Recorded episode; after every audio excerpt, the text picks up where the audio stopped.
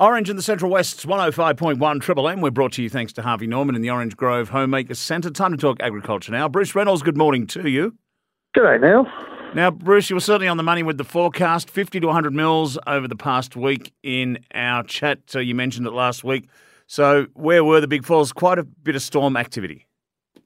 Certainly was, and and it was patchy. I've heard of individual storm cells giving up to 80 or so millimetres of rain in an hour, um, within a kilometre or two, practically nothing, five or ten millimetres. Mm. So, it, it, so, some people have been under them, some people haven't been under them.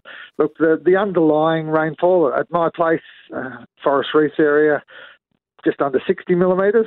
But uh, look, a lot of places up around that uh, 80 to 100, and, and it varies. And, and look, you know, this, um, uh, it's been very patchy, and I, I noticed, you know, Forbes on um, Tuesday, Tuesday night, had around 90 millimetres of rain. Uh, Cowra 50 odd in just that one day period. Mm. So, you know, it's, it's it's been falling around the region, which is good. It's not just been falling over the top of Orange, but through the, the, the central tablelands and through the central west slopes and plains, right out to the far west of the state. It's just been amazing how widespread and how long this system has been. But again, some people have got it, other people haven't. Mm.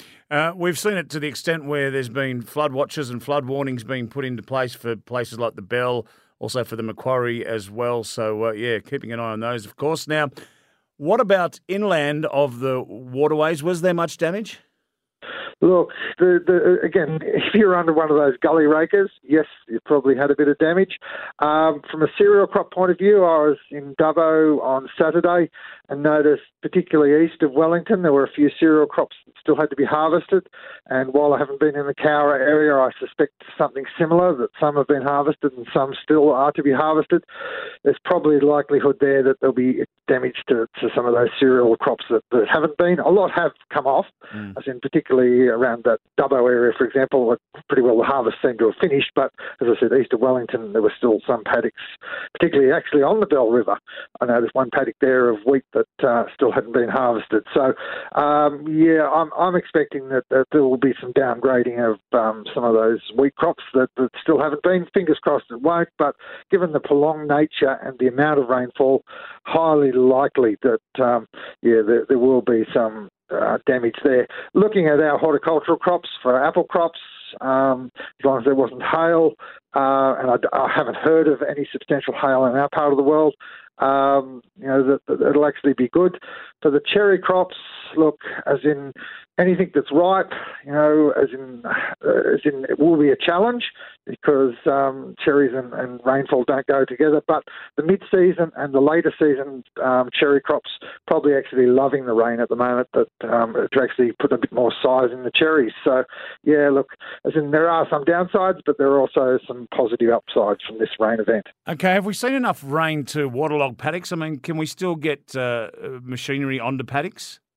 Look, at this time of the year, yeah, as in most, will, there will be some isolated places where where you you won't be able to get equipment. But the, the biggest challenge is, is, is actually going to be at, at, the time of the year and the amount of rainfall, the amount of weed growth we're now going to get. Mm. Whether it's it's it's weeds in cropping country, so you, you're going to get a lot of broadleaf weeds shooting, and so and grasses uh, that shoot. Uh, but also you know, around this tablelands area, I don't know if you've noticed, but the blackberries mm. are amazing. They're out in, in full flower, and a rainfall event like this will create fruit quite quickly. But they are a priority weed, so a reminder you, are supposed to be um, getting rid of your blackberries. But yeah, so for weeds like that, there are going to be real problems, um, and probably going to see a lot of spread of those because the birds uh, love blackberries, and if the, the, with this amount of rainfall, there's probably enough to get those flowers through to reasonable sized fruit and create further blackberry problems. Mm, indeed. All right.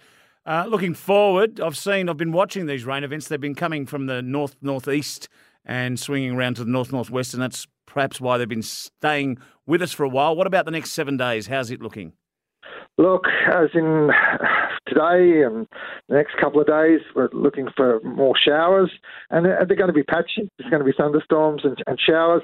The good news is, and looking out after the next few days, so once we get through early next week, um, that it should start to dry out. And then the modelling at this stage showing that the week after, so looking out for the seven to 14 days, that there should be little, if any, rainfall. So uh, it's just the, the next few days are still going to be unsettled before it really starts to, to dry out in our part of the world. Yeah, okay. Now, uh, let's talk uh, and move our attention to fire ants.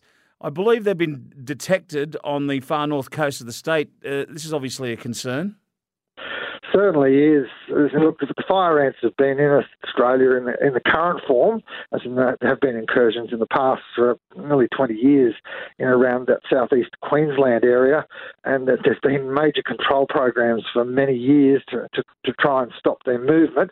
And for a long period of time, we've, we've kept them out of New South Wales, or hopefully kept them out of New South Wales, but sadly, I believe they found three nests up there about oh, 10 or so k's south of the, the, Queensland border, right up in the northeast of the state. And so, look, uh, uh, as in, the, the biggest challenge from my reading is that they've probably been there for up to six months, some of the news articles I've seen. So, and normally they breed reasonably quickly and the queens fly off and create new nests. So there's a high possibility, and I hope I'm wrong, um, that there are other nests that are undetected at, at, this point of view, but there are exclusion zones and, and what's permitted up in that part of the world uh, with regard to the movement of materials, etc., um, unless you get them inspected and, make sure there's no risk. But it's, it's a, an ant or a pest that you just don't want to have.